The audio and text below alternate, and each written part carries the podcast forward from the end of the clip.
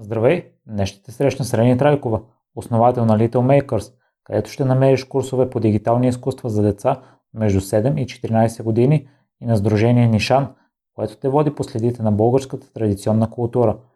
Може да използваш кода на непримиримите трийсет оф за трийсет процента отстъпка за Presentation Leader Masterclass на Християн Спилков, където ще получиш всичко, което ти е нужно, за да планираш, структурираш, създаваш и изнасяш впечатляващи презентации. Важи само за цялата Masterclass програма и само за пет човека. Ако имаш непримирими истории и желаеш да ги споделиш, свържи се с мен и следващият гост на подкаста може да си ти. Остави ми като коментар под епизода какво ти е харесало от него. Сега те оставям с Рени. Здравей, Рени, и благодаря много, че откликна на поканата. Първо ми се ще да разкажеш за твоето детство, което са отсъствали българските традиции, но за българските си традиции ще стигнем в последствие. А, здравей! А, моето детство беше всъщност едно такова много симпатично, типично за децата, родени преди деветдесета година, дълго време на село, с а, животни, при баба и при дядо. Но това, което наистина никога не е присъствало активно, са били традициите от гледна точка на старите български традиции. Всъщност винаги съм искала да бъда лазарка, примерно, но така и не можах да бъда. Поради една или друга причина в селото нямаше лазарки, било много студено, мама не ме е пускала, какви ли не такива причини. А, и като цяло семейството ми не е, не е толкова запознато с този тип традиции. Няма кой да ми разказва и да ми обясни какво се е правило преди. И заради това някакси винаги съм гледала натам, но неосъзнато. Като пораснах малко, много исках да танцувам, записах се на едни народни танци, то се оказа много сложно да ме водят, пък се отписах, пък станах седми клас и така нататък. И вече като дойдох, дойдох в София като студентка, започнах да танцувам. И оттам се възвърна това силно желание и интерес. И започнах да се интересувам от носи, от традиции, обичаи и стигнах вече всъщност и до сдружението, което е Нишан, за което ти току-що леко намекна. Но преди да стигнеш до него, в София си дошла за да учиш маркетинг. Защо се насочи към него? Да, ам, ами аз много време се чудих какво точно искам да уча и а, в началото много исках да уча фотография. После пък реших, че може би не е най-добрата идея това и а, си търсих професия, която да бъде а, хем свързана с цифри и числа, защото там е ми е силата. Не, така да кажем, добра съм в това. Хем да бъде креативна и какво-какво маркетинг в УНСС. А, и така четири години, като една от тях всъщност бях в Австрия, където учих а, пак маркетинг, но по-скоро бизнес, не толкова конкретно маркетинг. Беше много интересна година, много различна, защото там всичко е, поне в нашата програма, всичко беше насочено към проекти. Реално, вие получавате като група пет студента проект и работите върху този проект, трябва да го представите и а, да разработите цялостна идея. Всъщност, мисля, че тогава съм научила най-много за бизнеса и за маркетинга от а, цялото време, което съм учила. Просто защото беше много практически насочено. Не толкова... Това е определението за, а, колкото давайте действите, ние ще ви помогнем с идеи, ще ви помогнем с а, съвети, тук сме, задавайте въпроси. Това беше отношението всъщност на преподавателите. Кои смяташ, че са най-големите уроци, които научил там за маркетинга? Ами, това е било много отдавна, то тези теми се препокриват, защото аз след това доста неща съм правила също с маркетинг, но като цяло, може би не се отказва и продължава и да... дълбаеш и да търсиш решения. Никога не можеш да работиш сам, докато това беше едно от по-скоро житейските уроци. Защото в образователната система в България, в университетите най-вече, си е самостоятелна работа. Ти си сядаш, учиш си, пишеш си дипломни работи, сам си почти винаги, на, да не кажа сто процента. Докато там не си спомням да сме имали нещо, което да сме правили самостоятелно. Реално винаги трябва да се оплаваш на знанията, уменията и да разчиташ и на другите, да успееш да ги мотивираш, което не беше лесно тогава, защото сме, много сме работили различни а, хора от различни държави, какви ли не държави, Мексико, Япония, Китай, всякакви хора бяхме, всеки с различен начин на мислене, по различен начин свикнал. Та беше доста сложно да направим екип, а, но реално това е наистина най-сериозният житейски урок, който съм взела там. винаги работиш в екип и трябва да се опиташ да извлечеш максимално от, за себе си и а, да мотивираш другите хора да направят възможно най-доброто. Тъй като ти си първият човек, който е живял в Австрия, дори за кратко. Ние си говорихме с теб преди записа, че не си могла да добиеш, може би, реална представа за живота там, mm-hmm. но все пак ми ще да разкажеш за впечатленията ти. Да, добре. Аз съм живяла в град, който всъщност е много студентски град. И всъщност бях там по Еразъм една година. Препоръчвам много този тип програми, защото ти отварят много светогледа. Запознаваш се наистина с хора, с които трудно би могло да се запознаеш, най-малкото, защото са от цял свят. Австралийци, примерно, трудно бих срещнала в България на куп заедно с а, всякакви мексиканци а, от Южна Корея и така нататък. Това е, нали, препоръка по-скоро. Иначе живот в а, Австрия за мен тогава беше доста струшен, доста скучен, а, защото а, извън нашата голяма цветна компания от а, международни хора, а, много от нещата в Австрия са доста конкретни, с а, много хубави правила, това няма лошо, но в а, неделя, примерно, нищо не работи. А, в а, събота нещата работят, а, магазини, заведения, всичко работи до обяд. И ти нямаш а, кой знае какво, какво случване около теб. А, хората, с които се запознахме, австрийци, бяха точно такива много конкретни. Те си знаят, че трябва да се напазаруват в а, петък вечерта, защото в събота магазина затваря в еди колко си часа. Животът ти много се обославя на, на база на всъщност правилата, което аз много харесвам правила, но тогава, когато съм била още по-малка, ми се струваше много трудно и много скучно. Днес е много уредено. В университета мога пак да кажа, че най-хубавото нещо, което ми се е случило в образованието ми, висшето ми образование с тази една година, която бях там. Но дълбоки познания не мога да споделя. Биха били много субективни, тъй като живота ти като еразъм студент е много различен от този на нормалния човек там. И след това прекарваш а, известен брой години в а... работата в сферата на маркетинг и продажбите и за мен си стигна едно високо ниво и успешно бих казал. И имаш ли идея, кои твои качества и умения са ти помогнали да достигнеш до там, да реализираш успешни идеи за Загорка, Кола, Перие? А, със сигурност хъса много ми е помогнал, тъй като маркетинга е доста конкурентна сфера. И а, това, че бях много ентусиазирана и много имах желание да се развивам. Винаги това е било, това е печелило хората, при които съм работила. Това, че не съм се скатавала, не съм била... До тук са моите а, задължения и оттам татък аз няма да поема повече отговорности. Напротив, винаги съм си съм казвала колкото повече, толкова по-добре, за да мога да науча възможно най-много и а, да се развивам и да развия всъщност и това, за което работя. Това със сигурност.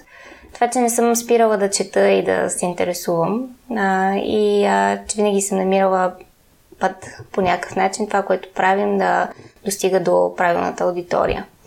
Но аз а, всъщност в маркетинга смених а, почти всичко възможно, което може да, да работи един човек. От а, рекламна агенция, всъщност не, а, в началото работех в а, агенция, която занимава с проучвания, след това в Загорка бях менеджмент трейни, година и половина, след което не можахме да намерим място, което да остана като постоянен член на екипа и след затова напуснах. След това пък реших, че ми е интересно да видя все пак какво е от другата страна, т.е. от страната на рекламната агенция, където работих за Кока-Кола като клиент. Това беше също много интересен момент, защото се докосваш до истинския маркетинг, там където е един най- най- най- най-високо ниво маркетинг. Но си подизпълнител. И след това всъщност започнах да работя в друга компания, която се занимава с дистрибуция на стоки в България, но има и маркетинг отдел сериозен и отговарях за Аквапана, Перие и Мулен, които са малко по-малко познати брандове. Беше много интересно, но определено не е моята сфера. Просто аз се чудих защо не мога да си намеря място и защо пет години сменям всяка година място, в което работя. Докато всъщност не осъзнах, че проблема не е в а, работодателя, проблема не е в а, това, което правя, просто то не е това, което ме изпълва и което ме кара да продължавам да влагам много усилия тъй като това ми е принцип обикновено, като започна да правя нещо, аз винаги влагам много усилия, но не виждах отсреща да, да има такъв смисъл. И след като разбра, че маркетинга не е за теб, се насочи към сферата на образованието и по-конкретно на образованието с деца. С какво точно децата те спечелиха, Рени? През цялото това време, всъщност, което до сега разказвам, винаги имало един лек интерес към децата и съм чела най-различни книги, интересувала съм се, доброволствала съм. Имаше един период, в който бях в Украина, точно с деца, където осъзнах, че това да не говориш езика и да се опитваш да обучаваш деца и да им помагаш е много трудно, особено когато става въпрос за краткосрочно, защото там беше две седмици това, това доброволчество. А, имах възможност а, просто да променя нещата, които се случват. А, в този конкретен момент трябваше да взема решение дали ще продължавам да се развивам в сферата на маркетинга, като съм достигнала вече желаната позиция бранд менеджер и ще раста, или сега трябва да променя това и да взема наистина кардинално решение, защото в момента, в който се отказах, естествено, че не мога да се върна в същата фирма. Няма толкова много позиции в България, които да да предлагат такова нещо. И а, бе, просто, не знам, това беше такъв цялостният турбулентен момент в живота ми, в който аз си казах, добре, сега е момента, трябва да пробваш. Толкова много пъти си умислила, толкова пъти си го искала, сега трябва да пробваш. И всъщност се отказах. Беше много интересно, защото а, всички хора, които ме познават отдавна, бяха много учудени. Ти бранд менеджер, ти от кога говориш за това, ти винаги това си искала да бъдеш и сега хоп, айде, ще ставаш учителка. И а, вървим, обясни сега, че ти всъщност няма да ставаш а, точно учителка, ами ще се опитваш да променяш нещо. Да, ще преподаваш, няма лошо да си учител, но целта е да става все по-добре и целта е, когато кажат, ще ставаш учителка, да бъде нещо много повече, отколкото бранд менеджер. Та имаше лека така, връщане назад а, от гледна точка на, на другите хора, но за мен беше много хубаво. Беше, а, просто се чувствах свои води и а, много бързо успях да разбера какво, как мога да помогна аз. Да, аз преподавам, а, но всъщност а, основното нещо, което се случва е да разбирам нуждите на децата. И а, предмета, който се преподава, не е толкова важен в моя случай, колкото това да, да наблюдавам децата, да виждам груповата динамика, да видя какво не разбират, какво разбират и да може да им се преподаде по възможно най-добрия за тях начин. Всъщност а, това е една от силите ми в а, тази област и разбира се организационните ми умения, които са благодарение на тези години маркетинг и а, учене, учене и неотказване. Така че така започнах да занимавам с деца, с програмиране и деца, като нищо не знаех от програмиране. Даже от училище имах страх, защото си спомням само някакви блокови схеми, едни квадрати, едни правоъгълници, нищо не разбирах. Но когато имаш а, мотивация, както в случая аз просто исках много да помогна на този проект а, и да се развие той по възможно най-добрия начин, а, сядаш и научаваш. Не мога да кажа, че съм топ програмист в никакъв случай, а, но просто научаваш толкова, колкото ти е необходимо, плюс малко отгоре, защото когато преподаваш, трябва да си готов за всякакви въпроси и намираш начин да го разкажеш по възможно най-лесния и интересен начин за децата. Вие в софтуерно сте въвличали децата в цялостния процес и предполагам се чувала за сентенцията «Кажи ми и ще забравя», «Покажи ми и ще запомня», «Въвлечи ми и ще науча». Това може би е най-подходящият начин а, за учене, особено на такава малка възраст. По какъв начин успя да ги въвлича в процес, така че да им е интересно?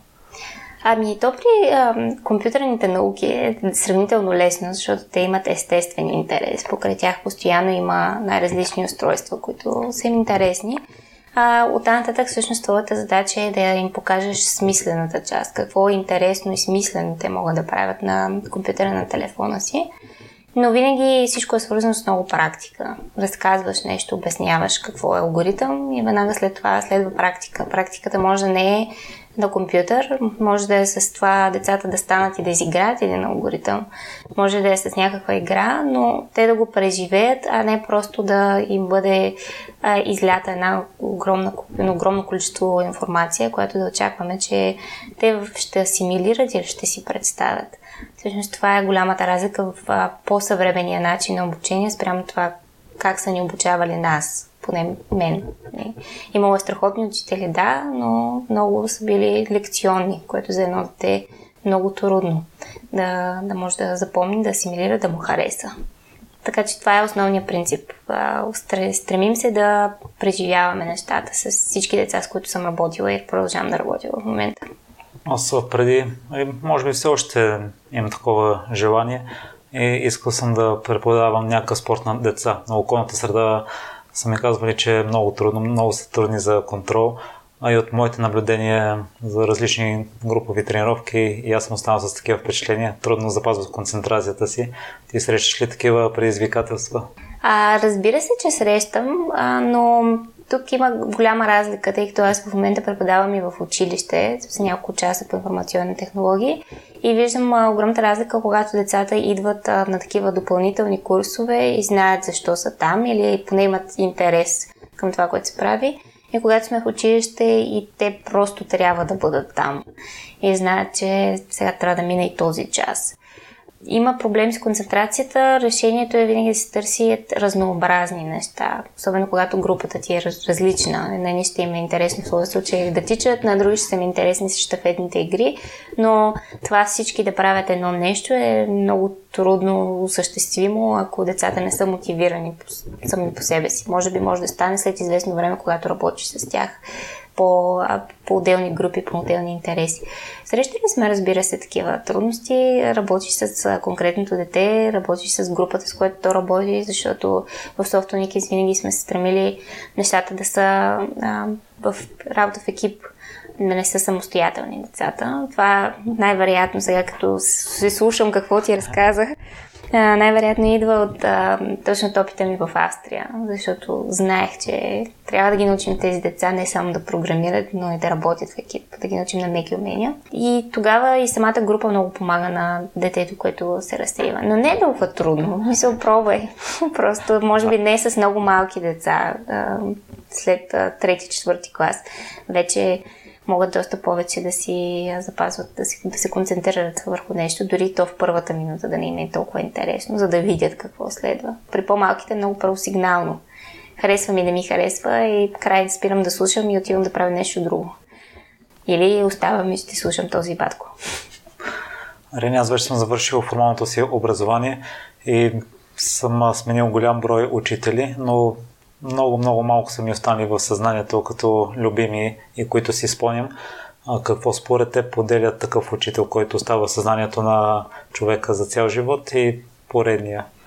Ами тук можем да го дискутираме, защото явно и ти имаш такива, и аз имам такива. А, със сигурност това са били, поне при мен, специалисти, хора, които съм знала, че могат да ни научат на нещо, които са отговаряли винаги на въпросите ни, не са се отказвали или не са казали, сега това не е. Не е това, което, за което ние говорим. И хора, които са държали на това ние да се държи, да сме добри, добри хора, да, да се уважаваме в техните часове, царява такава творческа атмосфера, но по добрия начин. Не е хаос и не е правете каквото искате. Тези учители не си ги спомням. Естествено, спомням си ги като някакви персонажи, но не помня имена и не помня нещо конкретно от техните предмети. Докато тези, при които е имало дисциплина, но а, не е такава строга и крайна, ами такава, която е с хубави граници, които знаеш какво е позволено и какво не е позволено, и научаваш неща от тях, защото те са били интересни и си ги представяли по любопитен начин. Това са учителите, които аз помня. При теб кои са? Може би са, се вписват във въпросните рамки, които сподели. Защото децата първоначално винаги харесват тези шантавите учители, тези, които им позволяват повече, в чието часове могат да правят повече неща, които те искат да правят. Но не винаги това са хората, които остават в съзнанието ти и които успяват да научат. Аз се възхищавам на учителите, които могат а, да пускат а, границите. Тоест, а, децата първо да направят каквото си искат и после ти да ги събереш и те да влязат в а, учебен процес. Но това вече е висша форма. Аз все още се уча на това. Успоредно с а, това си развивала и все още продължаваш да развиваш дейността си в Нишан. Да. Всичко започна от а, това, че традициите са ти лисвали в детството и страстта си към народните танци. Какво породи желанието в бъдещия момент от детството, отново да се върнеш към тях? Всъщност, интересното е, че Нишан започна две хиляди и петнадесета година, всъщност, като изобщо като концепция. Аз започна да занимавам повече с това. Нишан го е нямало като сдружение, но аз самата да се отдам повече на традиции, започна две хиляди и петнадесета, когато пак бях в едно чудене сега между две работи. Аз защо не искам да го работя това, искам ли да го работя, ама какво да правя в момента. И видях а, една обява за резиденция Бава, която е много интересна програма, много, много интересно ми се стори тогава. Тогава беше първата година всъщност, т.е. много новаторско, да отидем за един месец в едно село, Родопско село, тогава бяхме в Родопите, и да видим от какво имат нужда хората там, да, проуча, да проучваме традиции и обичаи и да се опитаме да излезем с социално-предприемаческа идея. Какво е това социално-предприемаческа идея? две хиляди и петнадесета не съм била много наясно, то почти никой тогава не беше толкова наясно, но много-много ми хареса като концепция. Разгледах го и веднага кандидатствах. И всъщност бях одобрена а, и заминах а, в края на юли за, за месец две хиляди и петнадесета. И всъщност това много промени гледната ми точка за, за традициите и за обичаите, но и за цялостния начин, по който се случва ежедневието ти. Защото ние бяхме в а, село Манастир, ние защото бяхме четири човека там. И ти се потапаш абсолютно в а, ежедневието на хората, което няма нищо общо с нашето ежедневие. Не както ние сега с теб сме седнали, ма в колко часа, кой ден, а сега какво точно, кога ще се срещнем, ма ще се срещнем ли. И така един месец се опитваме да се, да се натъкмим, за да се срещнем. Там нещата са много по-естествени, което е от една страна заради по-малките размери на населеното място, заради това, че хората се познават, но и цялостният менталитет преди е бил такъв и те са го запазили много повече, отколкото ние вече съвременниците, които само бързат. И този един месец там всъщност ми показа, че не е нужно да бъде чак толкова стресово, А, за да се случват нещата. Не е нужно да е чак толкова планирано, защото аз съм много планирана, а, за да се случват. И ми се искаше, след като си тръгнахме оттам, а, реално да, да мога да го запазя в себе си. И тогава стана сблъсъка с маркетинга и с а, моята тогавашна работа, че просто няма как. нали, на двете неща не, не живеят заедно. И това ми е помогнало всъщност да вземе решението да се откажа от а, маркетинга със сигурност. Така че а, традициите в най-общия им смисъл и българското и близкото до земята, до нашите а, корени, много ме е променило от, именно от този проект, който мога също много да препоръчам. Какво друго да ти разкажа? А ти а, си отишла с една гласа да разбереш по къдна, че се прави традиционно. Това беше социално-предприемаческата ми идея всъщност, защото ние кандидатствахме с конкретна идея, която е ти искаш да отидеш в това село, да, ще бъдеш там един месец, но какво искаш да правиш там? Извън това, което си е по самия проект. То, ние имахме като задача да помагаме на възрастните хора там а, с а, ежедневни неща. Примерно ние събирахме с едно в нашето село, това беше точно в този момент отидохме и имаше повече животни тогава и помагахме на хората да събират сено и друг тип а, земеделска работа и скотовъдска имахме. Други села, други неща правиха. Но какво искаш ти да направиш това? Всъщност беше част от а, процеса за кандидатстване и аз тогава дори не съм много сигурна как. А, но вече ми беше хрумнало някакси тази идея за традиционни сватби. Може би пак покрай а, многото неща, които съм гледала за спектакли, свързани с а, сватби и като цяло момента на сватбата винаги ми се струва, че трябва да бъде нещо повече от а, да отидем а, да се напием и да отпразнуваме. Това е абсолютно част, която няма нищо лошо в нея, но някакси нещо трябва да има по-специално. И всъщност а, идеята ми беше да а, проуча селото, в което, иде, което попаднем, защото ние не знаехме в кое село точно ще бъдем, знаем, че сме в Родопите, не знаем кое ще е селото, да проуча традициите и обичаите в това село и да почна да правя там а, сватби по типа, по който се прави в това конкретно село. Като използваме всъщност ресурса на селото, т.е. жени от селото да готвят, а, да се да шият носи. Това е било в а, моята така наивна представа за това какво представлява едно българско село преди да отидеш да живееш там. Реално ти да си само човека, който да свърже новото поколение с възрастното, но всичко да се случи от а, хората, които си на място. И естествено, сблъсъка с реалността беше много сериозен. Първо, защото тези сватби, за които ние говорим, са се правили преди повече от сто години. Няма кой да ти разкаже как точно са се правили. Да, има предаване през препредаване. Моята майка може би, ама аз не съм сигурна, ама да, то аз съм виждала.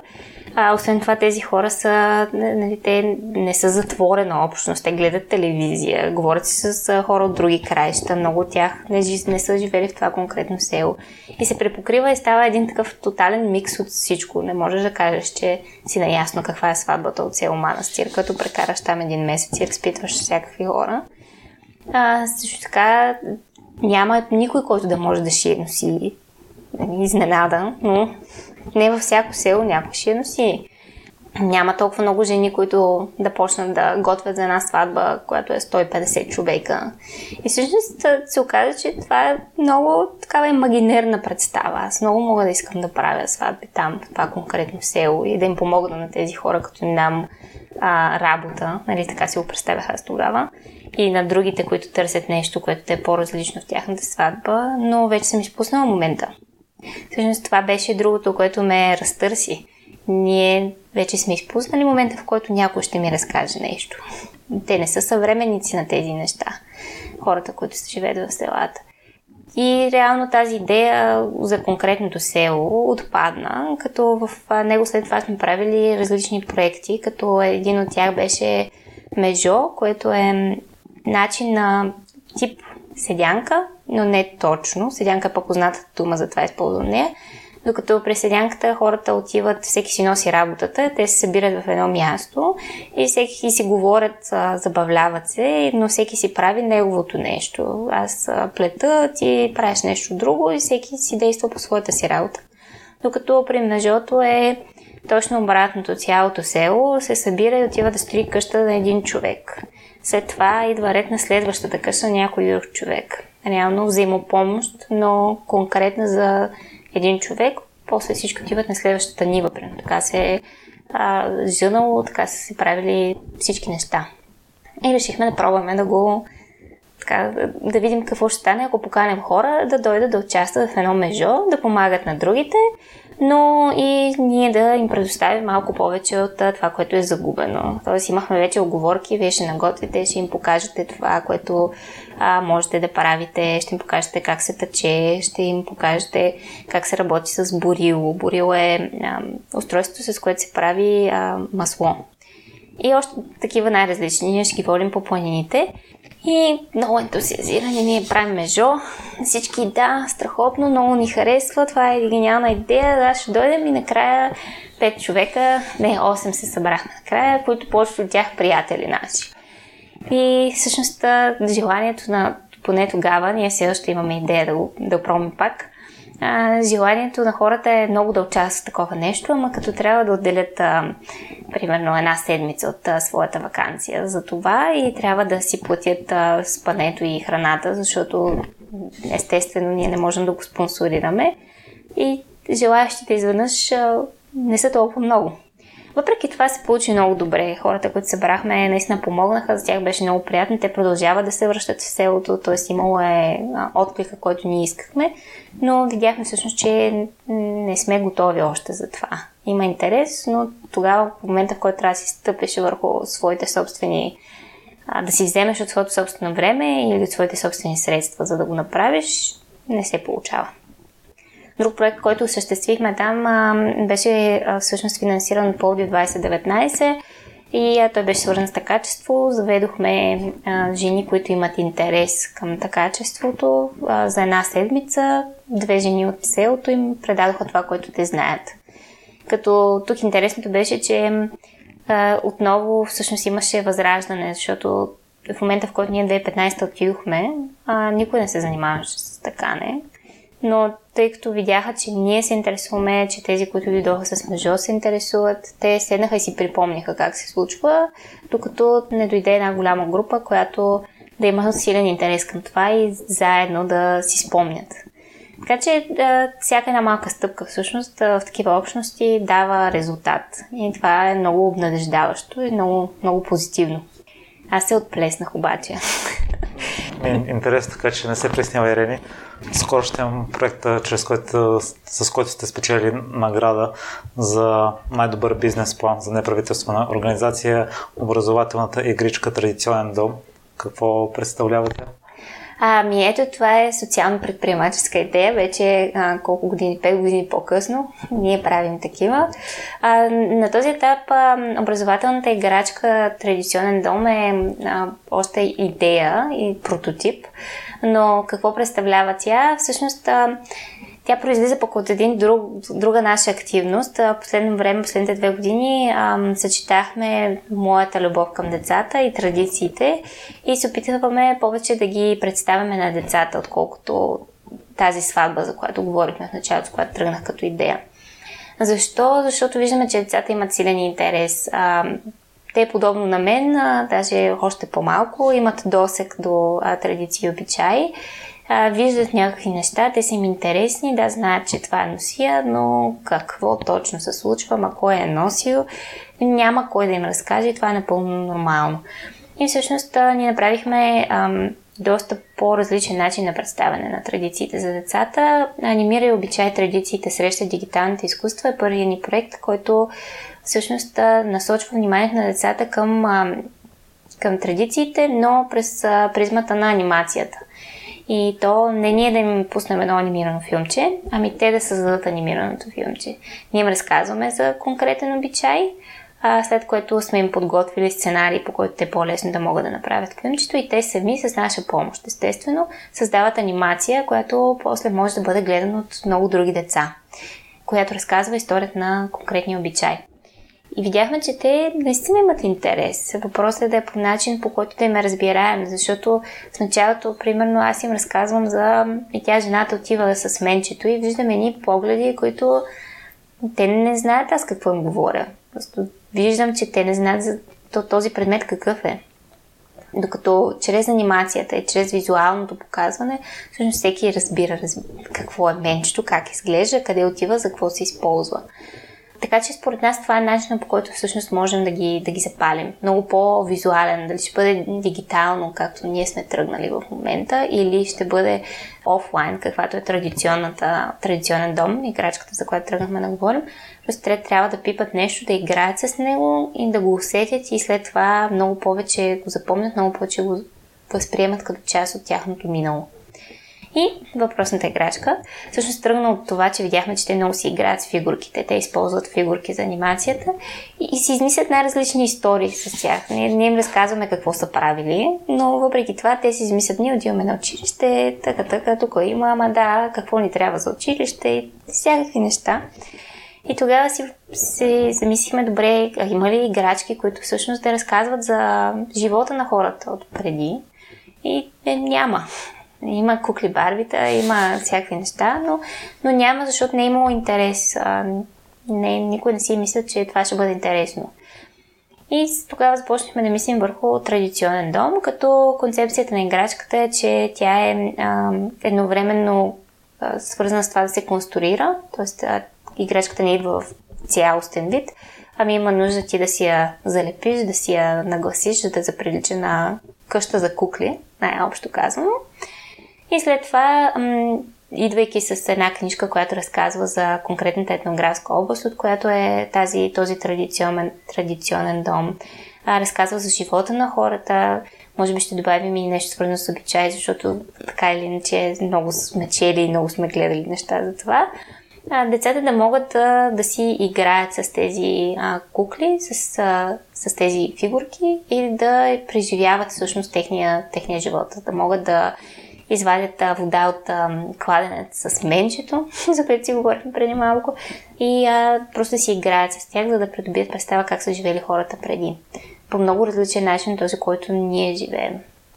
И докато нали, ние сме виждали малко или много на село как е, сега селата всеки си има телевизор, хората си пазаруват от магазина, не, не, не произвеждат толкова много. В селата има по четири-пет крави и двайсет овце. Много различно от това, което ние сме виждали. Дори не толкова традиционно. Да, не са били облечени с носи нашите баби и дядовци, но все пак имаме някакво понятие. Те просто вече нямат толкова досег, нямат откъде да го видят толкова. И традиционен дом цели всъщност те, те да могат да се докоснат до това, като се надяваме всъщност родителите всъщност да се включат в тази игра а, и да бъде едно съвместно изживяване между деца и родители. Рени, от толкова много традиции, обичай, имаш ли си любим? Е, сватбата си ми е любим. А... Но конкретно нещо в сватбата тогава? Конкретно нещо в сватбата? Ами, добре. Всъщност сега сещам за още нещо, но за сватбата ще си споделя това, което на мен ми е най-любимо, най- най-странно може би, но а, червеното було, което е типично за повечето райони на България, всъщност това, което в момента слагат а, на белите рокли, понякога има бяло було, було понякога няма, а, но преди всъщност червеното було е било дори от, а, от мъжкия пояс, т.е. много плътен плат, който се слага на жената преди тя да излезе от родния си дом и докато не влезе в новото, новата къща. И а, целта му е била предпазна основно, а, защото се вярва, че в този момент тя не е нито а, жена, не е, не е на някого съпруга, нито вече момиче и е много, а, в много деликатно състояние, в което всеки може нещо лошо да си помисли за нея или не лошо да я пожелае или пък нещо друго изобщо се случи с нея, дори да не е от човек. И всъщност този червен плат, тази част, която принадлежи реално на мъжа, я предпазва. Това от една страна. От друга страна, всеки, който е бил на сватба или пък се женил, знае, че това е страшно емоционален момент в живота на една булка. И тя е можела да остане сама със себе си и да, да вижда нещата по друг начин, без да е необходимо да изглежда много щастлива или много нещастна или каквото и да е, а просто да може да се отдаде на своите собствени емоции. Така че, колкото и странно да звучи и да ни плашещо, когато сме използвали червеното було, когато сме правили а, традиционни сватби, всъщност това е един много хубав момент за човека, който стои зад него. Така че това ми е една от любимите. А сега, понеже а, наближава а, сирни заговезни, всъщност и с децата правихме такова клипче, което а, показва пък друг начин, по който са... показвали любовта си към любовта си, интереса си по-скоро към а, дами на този празник. Всъщност момчетата, които харесват някое момиче, а, изстрелват стрели в а, двора на момичето, което харесват. И това е, според мен, много интересна традиция, която а, много давна не се прави, но страшно любопитна. Рени, за съжаление на работодателите, които доста често ги сменяш, но едно нещо, запазваш работата с деца. Най-новият ти проект, най-новото ти занимание е Little Makers. Противно на, може би, на общоприятите вярвания, ти смяташ, че технологиите подсилват креативността и ако са използвани правилно, могат да служат добре на децата. Та, в кой момент реши да напуснеш работата си в Softonic Kids и да създадеш Little Makers? Softonic Kids всъщност е академия, която е насочена, поне в този момент беше насочена само към програмиране, което е много интересно нещо, което развива отново креативността на децата. Но аз почувствах, че е време да започна нещо свое, нещо, което наистина да вложа абсолютно всичките си знания, умения до към този момент и цялата си, целият си ентусиазъм. И тогава с Веселина Дашинова всъщност решихме да направим нещо различно, което е Академия за дигитални изкуства. Тя е професионален аниматор, има опит и като режисьор. И си говорихме за това какво липсва в България, какво липсва тук на децата. И съм ги виждала и при, в курсовете в Софтуни, те много искаха да снимат видеа. И винаги са ни питали, ама как се прави влогърство, ама как се прави това, как се прави това. И всъщност си казахме, ето те имат много интерес, ето те наистина искат да правят нещо с телефоните си, с компютрите си, но не знаят как да го направят. Аз имам опит с създаването на такава академия, искам да видя дали можем да се справим да направим такава самостоятелно, без да имаме такъв сериозен гръб, какъвто е Softonic. Ти имаш знания и си работиш с деца, нека да пробваме.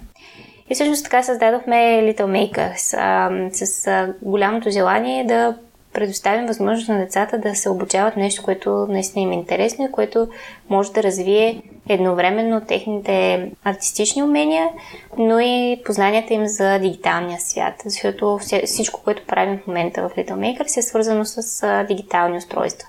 Дали това ще бъде стоп-кадър анимацията, където се използват компютри и камерки, дали фотография, където използваме професионална техника, или пък кино, където смесвам, имам, използваме, нали, заснемаме, но и обработваме материала. Всъщност те придобиват умения, които ние не, не сме можели да придобием. Ние, когато сме били малки, е имало и фотографи, и а, аниматори, и режисьори, но кой е знаел за тях? Или че пък можеш от малък да се занимаваш. Докато днешните деца знаят, те наистина имат интерес и идват при нас деца, които са пробвали, но искат да се доразвият, искат да знаят повече, искат да имат досег до професионалисти. И всъщност това е нашето голямо предимство, по-скоро нещо, на което много държим, да преподавателите да са професионалисти, аниматор, режисьор и, и фотограф в момента преподават на децата, като аз им помагам да, така, да разкажат нещата, които знаят на един по-разбираем за децата език и да работят по-лесно с групата деца. Всъщност в Little Makers аз не преподавам толкова, колкото се занимавам по-скоро организационно и много с екипа. И наистина резултатите са много щастливи деца, които са пробвали нещо ново. Естествено, не е само цветя и рози, не е лесно, но виждаме, че има смисъл, че има интерес и че все по-често това дигитално изкуство не звучи чак толкова абстрактно и за деца, и за родители. Се почват да го припознават като нещо, което не е, а, а бе, чакай сега да го запиша на нещо, за да, защото то много обича да рисува. И тук се говорим вече за съвсем по-сериозно работене с децата, които имат интерес към конкретна област. Или пък нямат, защото не е нужно да можеш да рисуваш, за да дойдеш при нас и да се обучаваш, което е тези неща. Вече това не е задължително условие, всъщност, за да можеш да се развиваш в сферата на изкуствата. А ние при записа си говорихме, че за много кратък период Little Makers е на около шест месеца, има сериозен напредък. Но преди да питам за напредък, кои са трудностите, че не е цветя и рози? Ами като, разбира се, като е малък нов бизнес, който не е познат и като не стоят някакви гръмки имена зад него, в началото ни беше доста трудно да обясним идеята, беше ни трудно да ни повярват, да дойдат децата, да, да си оставят децата родителите. Сега вече като виждате резултата, като виждат снимки, усмихнати деца, видеа, някакси много по-лесно се случват нещата. Така че започнахме с изключително малки групи, такива, които почти частни уроци. А, докато сега в момента, за щастие, групите ни са пълни, има много голям интерес а, и продължават да, да ни питат. Този курс сега в момента ние не можем да го запишем, защото ходим на още пет неща, но нали ще го има пак. И а, виждаме, че всъщност обратната връзка на децата и родителите е положителна. Там, където сме объркали нещо, не сме го направили както трябва, го подобряваме и продължаваме напред. Но в началото ни беше трудно да наистина си стъпим на краката, защото не винаги само ентусиазма е достатъчен. Отнема време. Всяко такова ново начинание отнема доста време. А на какво даваш бързия растеж? На екипа. А, събрахме се хора, които наистина имат а, интерес в това, което правят, всеки в своето нещо а, и с голямо желание да се учат, защото, както ти казах, те са професионалисти и повече от тях не са работили с деца преди това и не всеки, който е работил нещо, може да го предаде или има желание да се научи как да го предава, докато нашите хора са супер. Аз съм много щастлива, че сме такъв а, задружен екип, който наистина мисли преди всичко за това как да го покажем по най-добрия начин на децата, за да може да им е интересно и да научат повече. Рени, успоредно с всички това, имаш сертификати по Outdoor Trainer, а това е един от малкото сертификати, които значат нещо за теб. Тук Фейсбук ме е издал. Да, всъщност значи нещо за мен, защото там беше наистина много преживяващо се. А, и значи нещо за мен, защото не е просто хартика, ами знам, че съм научила нещо и че има смисъл това, което съм правила. Всъщност а, сертификата е за инструктор в природата или преживеещен педагог. защото малко е размито като понятие, няма конкретна думичка на български, но какво представлява тази, това обучение всъщност? То е съвместно с Номадия. Номадия са организация в България, които заедно с университет в Германия правят обучение в България. В Германия има цял университет, който се занимава с това. Имат специалност, която се занимава с преживелищна педагогика, докато при нас те първа влиза. И ам, това е начин, по който всъщност, излизайки навън в природата, не само в природата, понякога може да бъде и в града, ти научаваш неща за себе си и за групата, с която си. Методология, в която се отдаваш на мястото, където си, правиш това, което изисква мястото от теб и го разучаваш по възможно най-добрия начин. Като има много естествено теоретична част, която е каква е груповата динамика, защото това е много важно, когато си инструктор. Имаш една група от двайсет човека, които не се познават, те са заедно една седмица, какво ще се случи, как ще се развие, как ти като човек, който отговаря за тяхното преживяване, можеш леко да ги насочиш, но не трябва да прекаляваш, защото това си е групата и тя трябва да се случи по най-добрия начин. Много, свърз... много неща свързани с рефлексията, т.е. как ам, ние след като живеем нещо, да се върнем към него и да помислим то на какво ни е научило и след това да го вкараме в а, своя реален живот. Повечето от обученията се случват а, в а, планината, в гората, където повечето хора естествено не живеят към момента, но това, което са научили за себе си, как да го трансферират към а, живота, който водят в момента. Беше много интересно изживяване, много полезно. Правим такива лагери, т.е. Номадия прави такива лагери. Аз се включвам и смятам, че беше за мен лично като изживяване много, много полезно за развитието ми, за личностното ми развитие, но и за всички други проекти, които са свързани с деца. Макар че е насочено повече към външната среда, не означава, че не може да се прилагат а, по време на обученията в Little Makers. Това, примерно, рефлексията ни е основен принцип по време на работата ни в Little Makers. След всяко занятие сядаме и си казваме какво е минало добре, какво не е минало добре, как да го направим по-добре следващия път, защо не сме се разбирали, ако сме работили, когато сме работили в екип, как това може да ни помогне за бъдеще и така нататък. Така че това беше страхотно изживяване. Но сертификатите не спират да тук, имаш такъв и са туристическа езда.